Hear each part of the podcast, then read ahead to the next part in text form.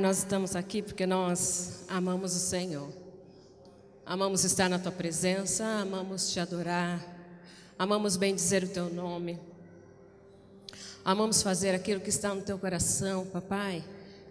E nessa manhã nós estamos aqui com o nosso coração rendido ao Senhor, para que mais uma vez o Senhor venha falar conosco e que mais uma vez as nossas vidas venham refletir Cristo, papai. Continua a falar aos nossos corações e que nesse momento, de fato, papai, eu só seja um instrumento nas tuas mãos. Para falar, para ministrar aquilo que o Senhor já tem ministrado durante todas essas semanas. E eu peço para que o Senhor venha completar aquilo que o Senhor já vem falando conosco, que é como viver uma vida com propósitos, papai. Então nós estamos aqui com o nosso coração aberto. Porque nós temos sede de ti, nós temos fome de ti, nós queremos mais, mais, mais de ti, Pai. Então fala de uma forma profunda e tremenda a cada coração aqui. Essa é a oração que eu faço a ti, agradecida, Pai, em nome de Jesus. Amém. Amém?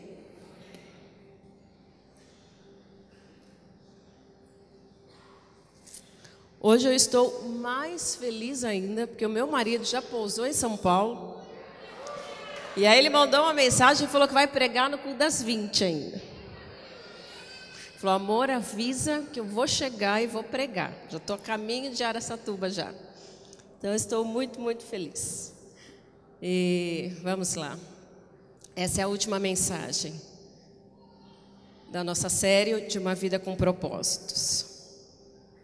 E a minha oração, na verdade, é que você tenha lido o livro, que é muito mais impactante, traz muito mais coisas, é muito mais profundo, não é? E que você tenha entendido, entendido, que nós estamos aqui para viver uma vida com propósitos. Poder de uma vida com propósitos. Então, na verdade, para encerrar hoje, é viva os propósitos de Deus. Entenda que Deus tem propósitos para a sua vida. Não, você não está aqui por acaso. Você não está apenas existindo. Não. Você está aqui. Porque Deus te criou com um propósito. E se nós não vivermos os propósitos de Deus, nossa vida não tem sentido. Não faz o menor sentido. Não é? Rick Warren escreveu que? O pior da vida não é a morte. Alguns acham que o pior da vida é o momento da morte. Não, é viver uma vida sem propósitos. Esse é o pior da vida. Estar aqui apenas existindo. Não, Deus te fez com um propósito. Mas, para que nós possamos ser felizes, totalmente realizados em Deus, nós precisamos o quê? Viver essa vida com propósitos. Por isso, nós investimos tanto tempo falando sobre isso para que cada um de nós, cada um de vocês possam ter entendido de verdade os cinco propósitos e o que é viver uma vida com propósito, que é essa vida que vale a pena ser vivida. Albert Einstein disse o seguinte: se quiser ter uma vida plena, prenda a um propósito, não a pessoas e nem a coisas. Se você quer ter uma vida plena, prenda a propósitos e aqui a gente coloca os propósitos de Deus, não é? Não as pessoas, não as circunstâncias, não as coisas. Provérbios 19, 21. Eu sei que você conhece esse verso. E eu queria convidar todos a lerem juntos comigo. Vamos lá? Muitos são os planos no coração do homem, mas o que prevalece é o propósito do Senhor. Aleluia. Aleluia. O que prevalece são os propósitos do Senhor. Para aquele, claro, que ama Jesus e vai viver os propósitos dele. Queridos, lá no livro de Atos, capítulo 13, verso 36, eu fiquei tão impactada, a hora que eu li esse verso, eu comecei a chorar. E esse verso diz assim: que Davi, serviu aos propósitos de Deus em sua geração. Uau! Davi serviu os propósitos de Deus em sua geração. Imagina, Deus falar isso de mim e de você? A Ana serviu os propósitos de Deus em sua geração. Uau! É para isso que estamos aqui, entende? Senão não tem sentido. Para que, que eu estou nesse mundo se eu não estou vivendo os propósitos de Deus? Não estou servindo esse Deus, não é? Não estou amando esse Deus de todo o meu coração e expressando o meu amor a Ele através dos propósitos, vivendo para aquilo que Ele me, me criou, me fez e me colocou aqui nessa cidade, na sua cidade, onde você está.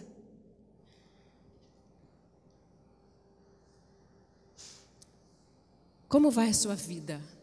Se você pudesse fazer uma breve reflexão de tudo que você já ouviu nessas seis mensagens até agora. Como vai a sua vida? O que mudou quando você entendeu que o primeiro propósito era adoração? O que mudou da sua vida de lá para cá? Sabe por quê? Mateus 7, versos 24 a 27, é aquele texto que fala sobre o alicerce, que nós devemos construir sobre um alicerce firme. E ali fala assim: aquele que é sábio, ele ouve as minhas palavras e ele pratica não é? Mas o tolo, não. O sábio, ele vai construir sobre um firme fundamento. O que, que mudou da nossa vida quando nós ouvimos que o primeiro propósito é adoração? O que, que mudou? O que, que nós temos aplicado da palavra de Deus, do livro que, que lemos, do jejum que fizemos, dos propósitos que fizemos para Deus, tudo. O que, que mudou de lá para cá? O sábio coloca a palavra de Deus em prática. Se firma na rocha que é Jesus. E aí o texto fala que quando vem as tempestades, que as tempestades vêm, quando vem o vento forte, o vento forte vem, nada bala. Nada bala. Porque ele está firme em Deus, está firme na palavra de Deus, ele é apegado à palavra de Deus, conhece a palavra de Deus, vive e pratica. Mas aquele que não, que vem, ouve e vai embora. Às vezes nós temos muito conhecimento, queridos, muito. Tem pessoas que têm muito conhecimento, mas não pratica. A palavra de Deus fala que é comparado ao tolo, porque vem um vento forte e ele não consegue resistir.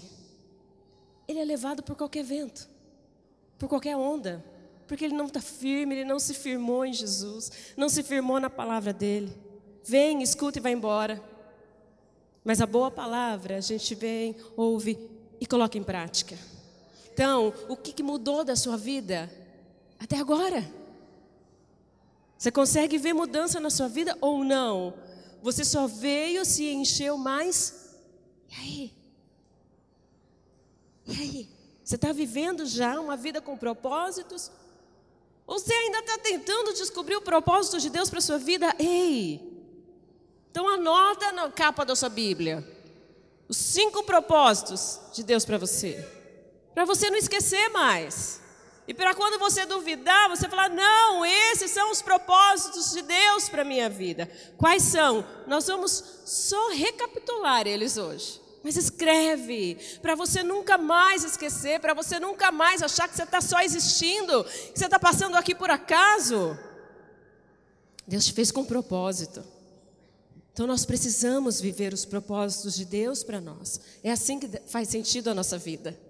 É assim que nós vamos estar totalmente felizes e realizados, no centro da vontade de Deus, realizando os propósitos que Ele tem para nós. Como andam os seus sonhos, seus planos, os propósitos de Deus para você?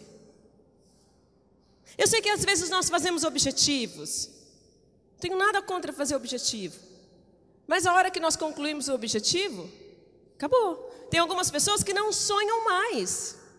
A gente conversa, eu não sonho, não tenho mais sonho. Já fiz tudo. Não. Mas quando nós pensamos nos propósitos de Deus, os propósitos de Deus são eternos. Os propósitos de Deus são eternos. E aí nós entendemos. E nós vivemos para cumprir os propósitos de Deus.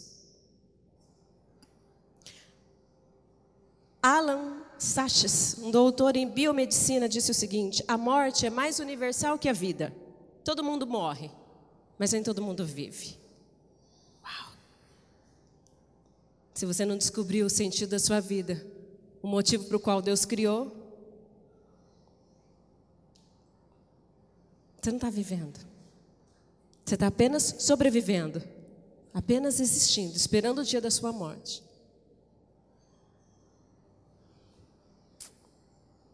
A maioria das pessoas luta com três questões básicas da vida. Eu já lutei com essas três questões básicas. O Senhor já me respondeu essas três questões, mas talvez você está aqui nessa manhã. E você tem lutado ainda com três questões básicas. Todo mundo faz essas perguntas, queridos. Primeiro, é a nossa identidade. São três questões. Identidade. Quem sou eu?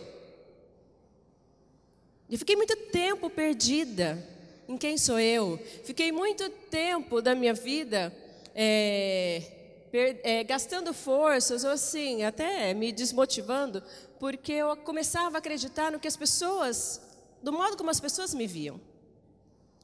E quando eu entendi quem eu sou, em Deus, uau! Não é? Mas tem pessoas que ainda estão lutando com identidade. Qual a outra questão? Importância.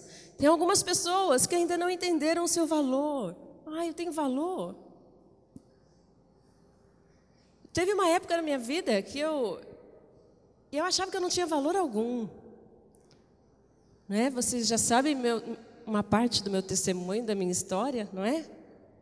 Mas como eu me sentia rejeitada, e para mim eu não tinha valor nenhum. Uau, e quando eu entendi, quando eu descobri o meu valor em Deus, e uma outra questão é o impacto. Qual o meu lugar na vida?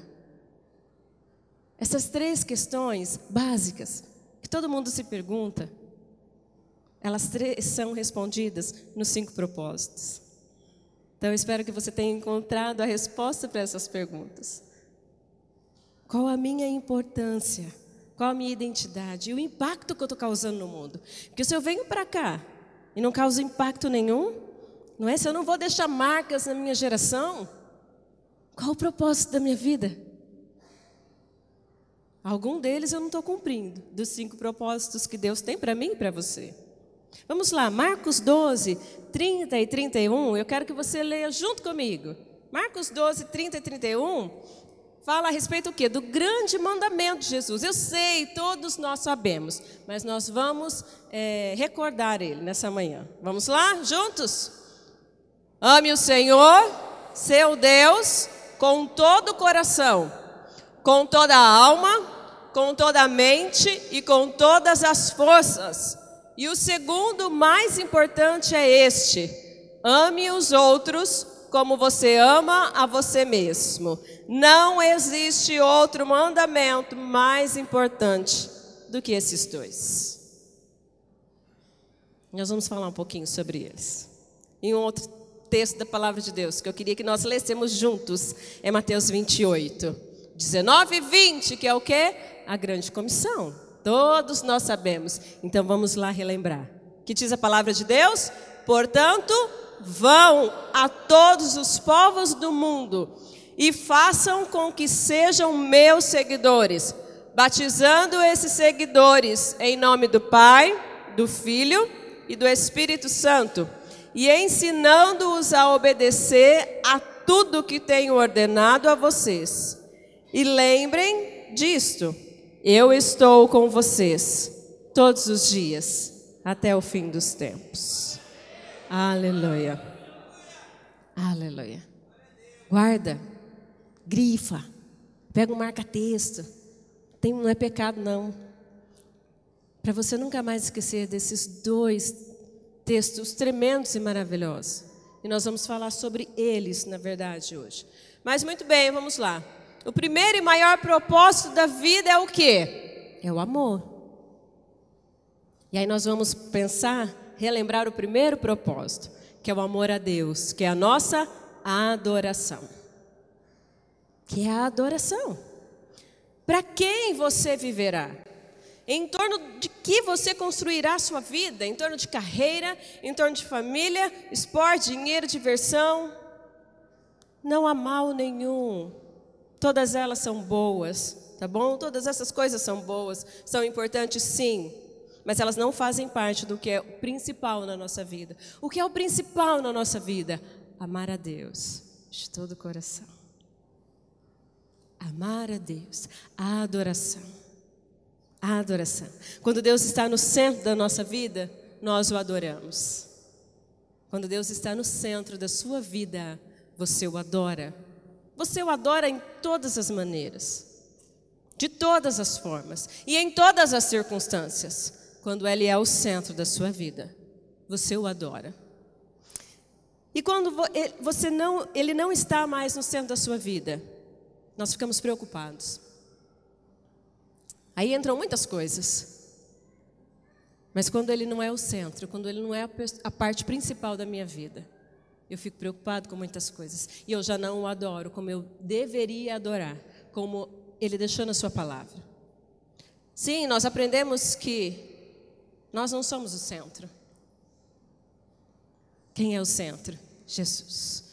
Porque Romanos fala. Romanos fala porque todas as coisas vêm dele, existem por meio dele, são para ele. Então a ele toda a glória, para todos sempre, amém. Tudo vem dele. Ele é o centro. Ele é a pessoa mais importante da minha vida e tem que ser da sua vida. Porque quando tiramos Jesus do centro, vem preocupação, vem ansiedade, vem desespero, vem muitas coisas. Mas quando Jesus está no centro, quando Ele está no centro, quando Deus está no centro, nós descansamos, nós o adoramos. E aí sim nós conseguimos cantar: Te louvarei, não importam as circunstâncias porque Ele é o centro da minha vida, porque eu o adoro. Eu adoro a Deus, não é por, por causa daquilo que Ele pode me dar. Não venha adorar a Deus por causa daquilo que ele, que ele vai te dar. E você sabe que Ele vai te dar. Então não venha à casa do Senhor buscar as bênçãos de Deus. Não, eu preciso de domingo, porque se eu não for domingo adorar o Senhor, Ele não vai me abençoar durante a semana, não. Venha à casa do Senhor, porque a coisa mais importante da sua vida é Ele e venha para adorá-lo por aquilo que ele é. Quando nós adoramos a Deus por aquilo que ele é, uau! Não importa se eu recebo um não de Deus. Que nem sempre eu vou receber sim, não é? Claro. Não importa. Mesmo que eu receba um não, eu nunca vou duvidar do amor dele por mim. Porque ele é o centro da minha vida. Porque eu adoro eu adoro, porque eu fui criada para adorar a Deus. Você foi criado para adorar a Deus. Esse é o primeiro propósito da nossa vida. A adoração, a adoração, a adoração a Ele. Então, querido, conhece esse Deus dessa forma como você precisa adorar, entendeu? É que às vezes nós conhecemos a Deus só de ouvir falar, ou só de uma pequena experiência. Não. Porque vamos falar a verdade, não tem como conhecer esse Deus e não adorá-lo. Não tem como, não tem como conhecer esse Deus e acordar o dia já murmurando, reclamando. Não, você não conhece esse Deus. Porque se você conhecer esse Deus, como de fato ele precisa ser conhecido e revelado às pessoas, você vai adorá-lo de outra forma. Você vai entender que a sua principal o seu principal motivo é adorar, é adorar, é adorar para todo sempre. Não tem como não adorar. Não tem como eu não acordar num dia, seja chuvoso ou quente de sol, e não o adorar. Ele é o principal na minha vida. É o principal motivo da minha vida. Eu só estou aqui por causa dele. Então eu adoro não é obrigação. Eu não venho de domingo na igreja porque é obrigação. Eu fico lá, eu acordo cedinho, contando os minutos para estar à casa de Deus, porque é prazer estar aqui na casa de Deus. Porque eu nasci para adorá-lo, porque a minha vida só tem sentido se eu adorar a esse Deus. Eu fui chamado para isso, você foi chamado para isso, esse é o seu primeiro propósito. Então guarda no seu coração, escreve no seu coração. Você nasceu para adorar esse Deus. Como, você, como adorar então esse Deus? O verso fala que nós lemos. O que, que diz Marcos 12? Ame o Senhor seu Deus com todo o seu coração, com toda a alma, com toda a mente, com todas as forças. É assim que nós devemos adorar ao Senhor. Eu costumo falar que o amor é demonstrável. Então, se você vem à casa de, do Senhor e você diz que você ama o Senhor, você precisa demonstrar esse amor a Ele. Não é as pessoas. Eu não me importo com quem está do meu lado quando eu estou na casa de Deus quando eu estou adorando esse Deus. Eu não me importo, porque eu vim aqui para adorar. E a palavra de Deus fala que eu preciso adorar de todo o coração, com toda a minha alma, com todo o meu entendimento, com todas as minhas forças. Então, querido, não sei se você está entendendo, mas eu não consigo adorar o Senhor assim. Por quê? Eu preciso expressar. Eu preciso expressar que Ele é o meu tudo, que Ele é a razão do meu viver. Consegue enxergar isso nesse texto? Vamos entender um pouquinho ele mais a fundo. Coração fala o quê? De sentimento. Então eu tenho que adorá-lo com sentimento. Ok? Por isso que não dá para cantar assim. Eu não posso cantar porque eu não, tenho, eu não sou. Eu, é, não, não posso. Então eu ia, eu ia fazer um negócio aqui, mas não vou. Então eu ia cantar. Mas sabe essa canção que vocês cantam? Deixa queimar? Gente, como é que a gente canta assim? Deixa queimar, deixa queimar. Tem como? É sentimento com todo o meu coração. Não dá para chegar, na, estar na presença de Deus e não demonstrar o meu amor a Ele. Não dá, querido, não dá. Desculpa, mas não dá. Você demonstra o seu amor para com seu marido? Sim. Sua esposa? Sim, deveria. Com seus filhos também? Com seus amigos? Sim, a gente demonstra. E com Deus, a gente não vai demonstrar? Ele que é a razão do nosso viver? Com todo o nosso coração. O coração fala de sentimento. Então, com todo o nosso sentimento. que mais? Com toda a nossa alma. Nossa alma é o quê? O nosso espírito. Com toda a nossa mente, razão. E com todas as nossas forças. É o nosso físico. Ame o Senhor, teu Deus, mente, coração, físico. Entende? Por isso que não dá para estar na presença de Deus e não expressar. Querido, quer pular, pula. Não é? Quer dançar, dança. Nós somos livres na presença de Deus. Eu danço na minha casa, eu choro, eu pulo, eu faço um monte de coisa. Porque quando eu estou na presença do Senhor, eu demonstro o meu amor a Ele. Entende? Ame o Senhor teu Deus de todo o teu coração, de toda a tua alma, com todas as tuas forças, com todo o teu entendimento.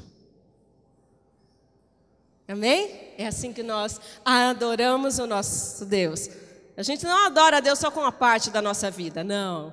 É com a nossa vida completa. No todo. Amém? Amém. Mais ou menos, mas é amém. João 14, 24 diz assim: que Deus é espírito. E é necessário que os seus adoradores o adorem em espírito e em verdade. E sabe, eu pensando nesse verso, eu lembrei de 1 Coríntios 13. Uau, 1 Coríntios 13 fala do nosso amor. E sabe o que ele fala? Que o nosso amor não deve ser fingido. Sabe por quê? Que Deus conhece o nosso coração. Ele sabe se eu estou aqui adorando só da boca para fora.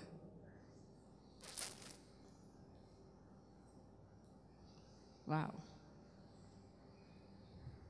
Amém? Então, o primeiro propósito é a adoração. Então, a partir de hoje, adore esse Deus dessa forma. Amém?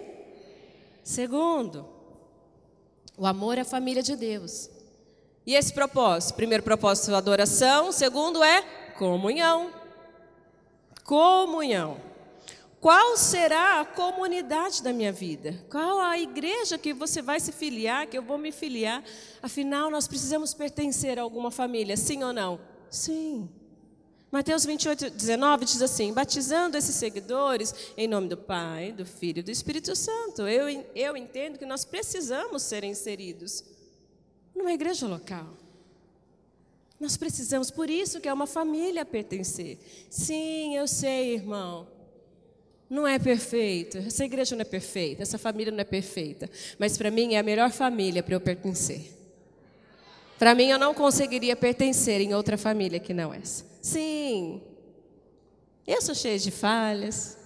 Vocês também são. A gente junta as nossas falhas e caminha junto. Não é assim? É.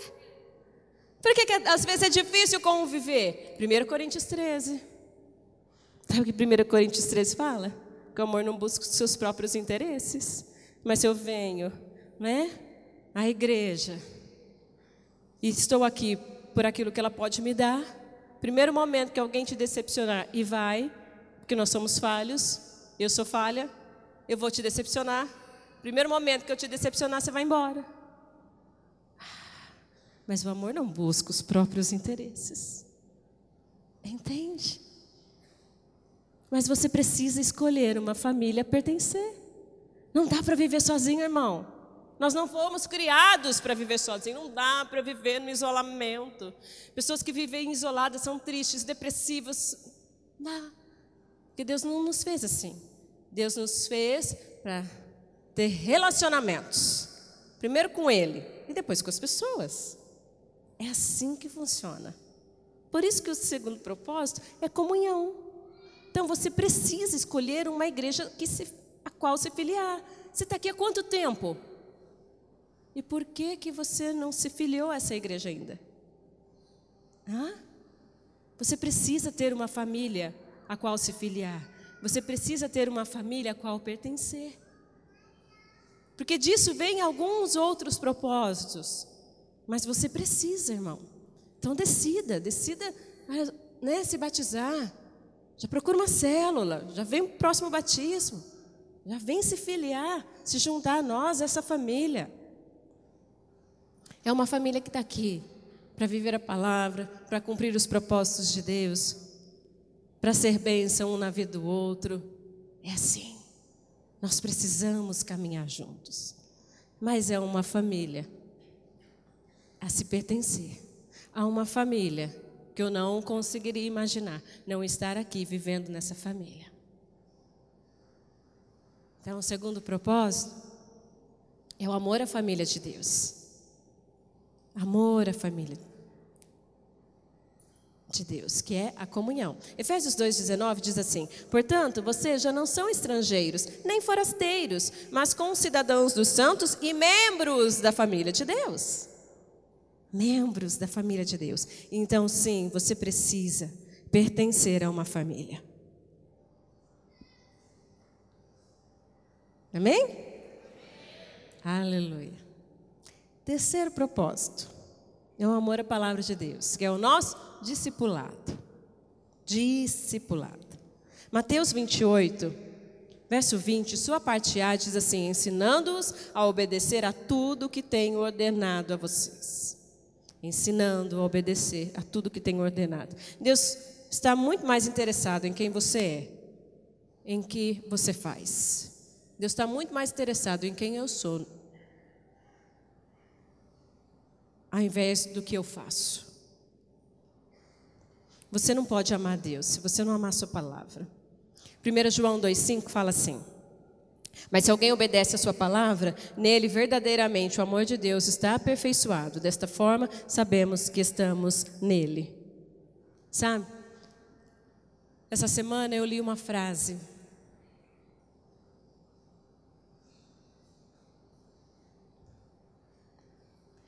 E a primeira vez que eu, que eu li essa frase, é, não me chocou tanto não. Mas depois eu fui para casa e pensa, Falei, uau.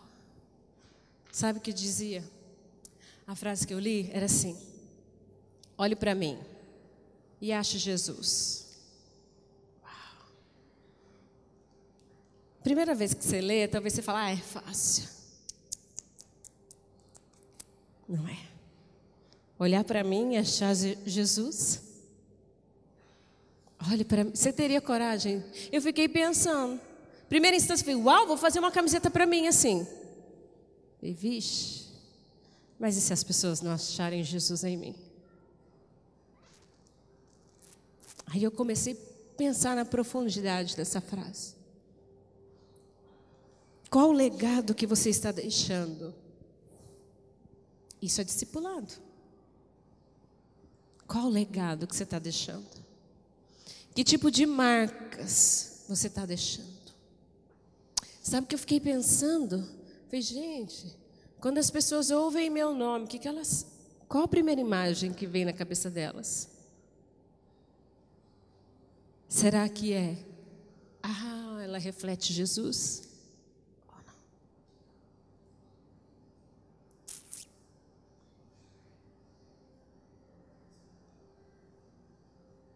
Se estivermos só passando por aqui, sem deixar um legado, sem deixar marcas, sem discipular outros, não é?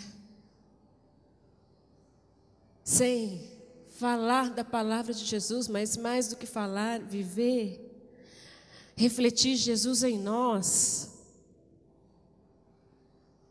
Qual o propósito da nossa vida? Que as pessoas, não é? Como elas vão lembrar de mim quando eu partir? Uau, já foi tarde. Uau, vai fazer falta. Porque era uma pessoa que refletia Jesus. Já parou para pensar? É.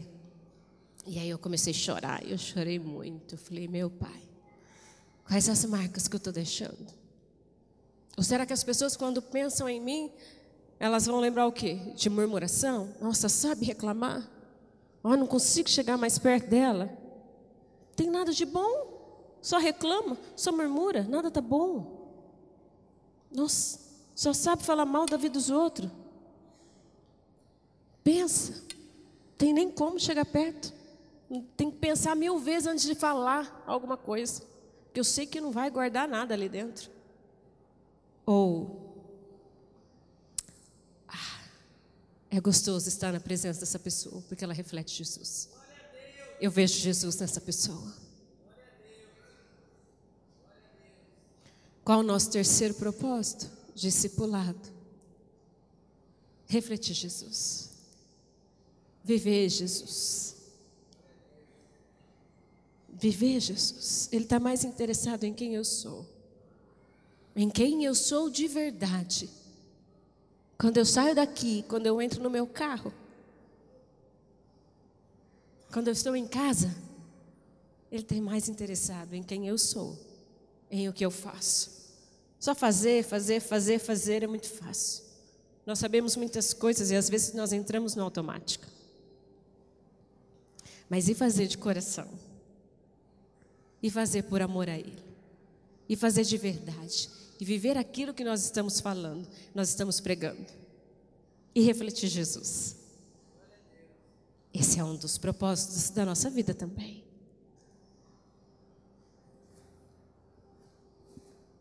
Quarto, é o amor ao próximo. O amor ao próximo é o que? O serviço. Vimos o que? Adoração, comunhão, discipulado e serviço. Irmão, você não está aqui só para ficar sentado no banco, recebendo, se enchendo e virar uma bexiga. Cuidado. Não é? Só se encher, encher. Não, entra o serviço. Deus te criou com propósito, amor ao próximo. Qual é o seu ministério no corpo de Cristo? Todos nós temos algo para fazer. Você tem algo a ministrar na vida do seu irmão. Que a palavra de Deus não mente. E ele falou que ele deu dons ao corpo de Cristo. Sim ou não? Sim. Pelo menos um você tem, é para ministrar. É para abençoar o seu irmão. É para ser útil no reino de Deus. Isso é serviço. Serviço, irmão. O amor que não serve não é amor. Marcos 12, 31 fala assim: ame os outros como você ama você mesmo. Eu me amo. Você se ama? Sim. Ame os outros como você ama a si mesmo. Ai, o amor que não serve não é amor. Você não pode amar sem servir, irmão. Por quê? Porque o amor é demonstrável. Jesus, o Pai deixou esse exemplo para nós. Sim ou não? Sim. Ele demonstrou seu amor para conosco? Sim. E nós? Estamos demonstrando também? Não sei. Daí você analisa no seu coração o que, você está fazendo. João 21, 17 diz assim: Pela terceira vez, ele lhe disse: Simão, filho de João, você me ama?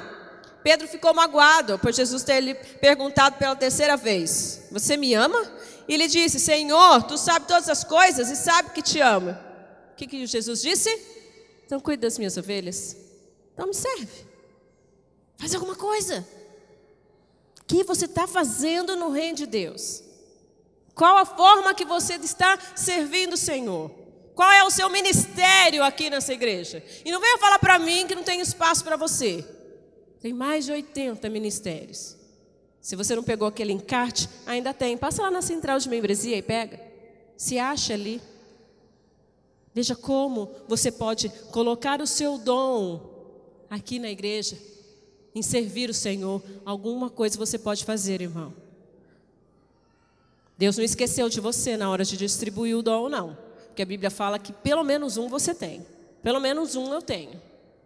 Isso é o quê? Para guardar para mim? Não, porque senão não faz sentido.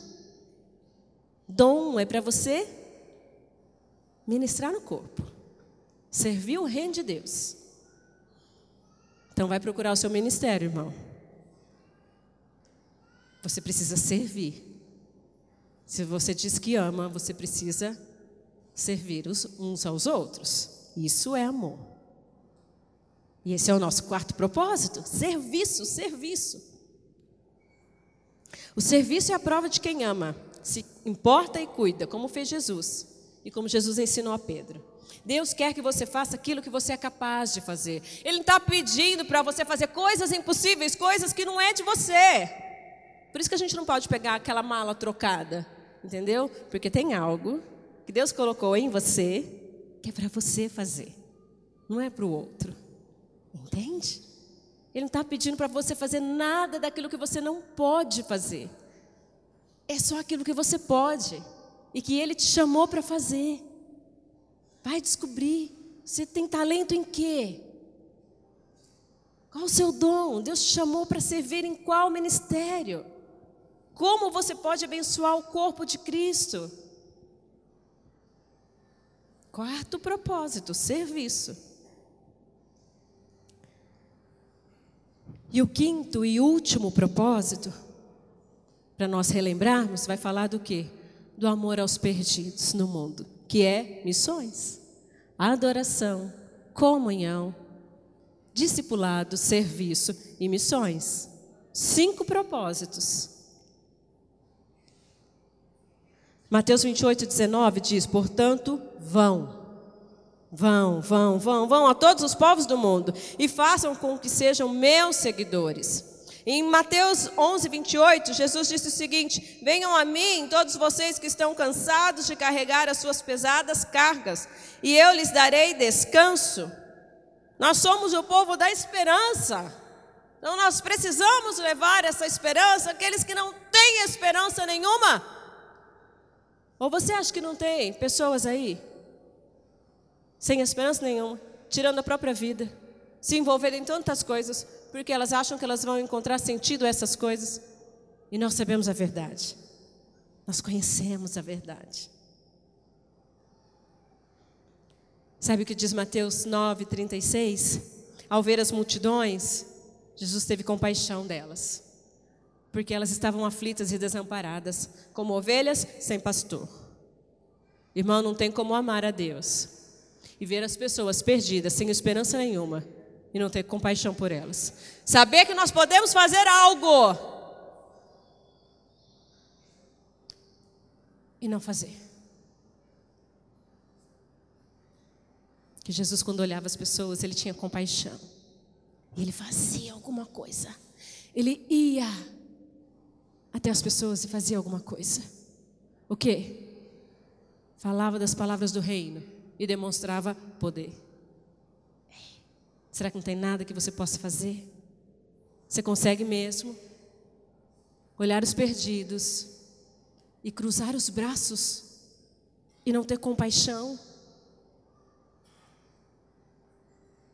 Saber que você pode mudar a vida de alguém Só abrir a boca e falar, e testemunhar e proclamar as verdades do reino, a palavra de Deus, e guardar tudo para você, e não fazer o bem, aquele que sabe fazer o bem e não faz. Você lembra desse verso? Vou falar então. Aquele que sabe fazer o bem e não faz, comete pecado. Se você sabe fazer o bem ao seu próximo e não faz, como olhar para os perdidos e não ter compaixão deles? Outro verso, Marcos 6,34. Quando Jesus saiu do barco e viu uma grande multidão, teve compaixão deles, porque eram como ovelhas sem pastor, então começou a ensinar-lhes muitas coisas. Queridos, que Jesus é esse que nós dizemos ter dentro de nós? Que não nos impele a ir em busca desses perdidos, dos desesperançados, dos que estão presos, acorrentados às trevas, a Satanás, aos demônios, às prostitutas, aqueles que estão vivendo uma vida desregrada, sem sentido, e a gente sabe no final o caminho deles para onde vai levar, e a gente cruza os braços e não faz nada.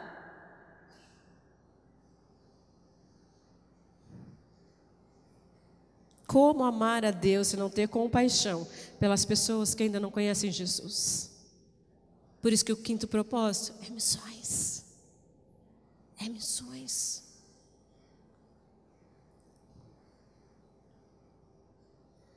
Viver com propósitos é amar a Deus, adoração, sua igreja, comunhão, sua palavra, discipulado, ao próximo, serviço e aos perdidos, que, que é missões aos perdidos sem esperança. Sabe o que Jesus nos disse em Mateus 28, 20? E lembrem disso, eu estou com vocês todos os dias até o fim dos tempos. Uma vida com propósito é uma vida plena, satisfeita, uma vida empoderada. A garantia do céu para nós é que Ele estará conosco para sempre. Para sempre. Nós precisamos levar essas verdades também àqueles que não conhecem. Salmo 33, 11 diz: Mas os planos do Senhor permanecem para sempre, os propósitos do seu coração por todas as gerações. Acima de tudo, ame e viva com propósitos. Essa é a vida que tem sentido uma vida com propósitos.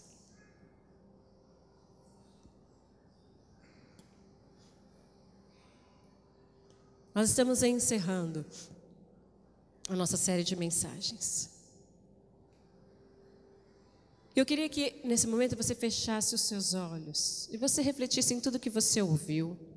Tudo que você ouviu durante essas sete mensagens tudo que Deus falou ao seu coração. Talvez você ainda estava achando que a sua vida não tinha propósito. Né? Ah, eu estou aqui só de passagem. Não tem sentido a minha vida, não sei quem eu sou. Não sei qual a minha missão, o que, que eu vim fazer aqui nesse mundo. E aí você conseguiu enxergar através da palavra de Deus que Deus te criou com um propósito dos céus, dos céus. Você precisa impactar essa geração. Nós estamos aqui nesse tempo com um propósito.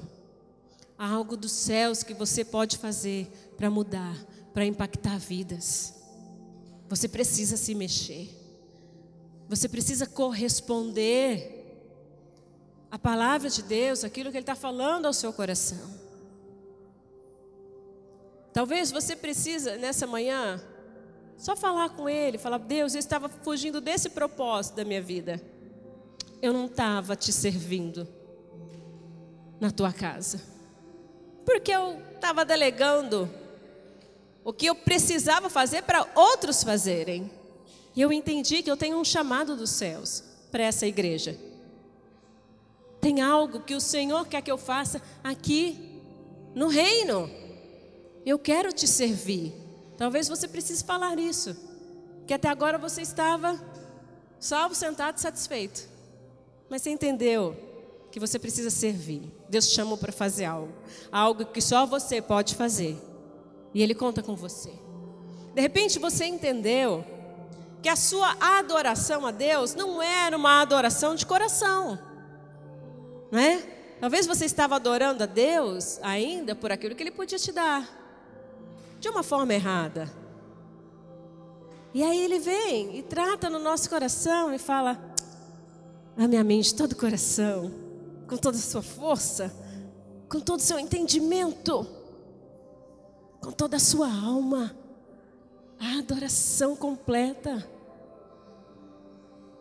De repente, Deus ministrou durante todas essas semanas que você pode fazer mais para Ele. Que você pode sim abrir os seus lábios e falar dele. Que você não pode guardar aquilo que você tem de melhor, que é Ele, a esperança para os povos que estão aí, para as pessoas que não conhecem. Você não pode ficar retendo isso daí, irmão. Você precisa falar, falar, falar. Que não tem como olhar as pessoas. Se temos o Espírito Santo, se temos Ele habitando em nós, não tem como amar esse Deus e não fazer algo por aqueles que ainda não conhecem Jesus. Não tem como eu olhar para os perdidos, saber para onde eles estão indo, que é para o inferno e eu estar sorrindo, feliz porque eu estou indo para o céu. Não tem como. Então volte aos propósitos de Deus para a sua vida nessa manhã. Volte, volte, volte. Ele te guiou com um propósito.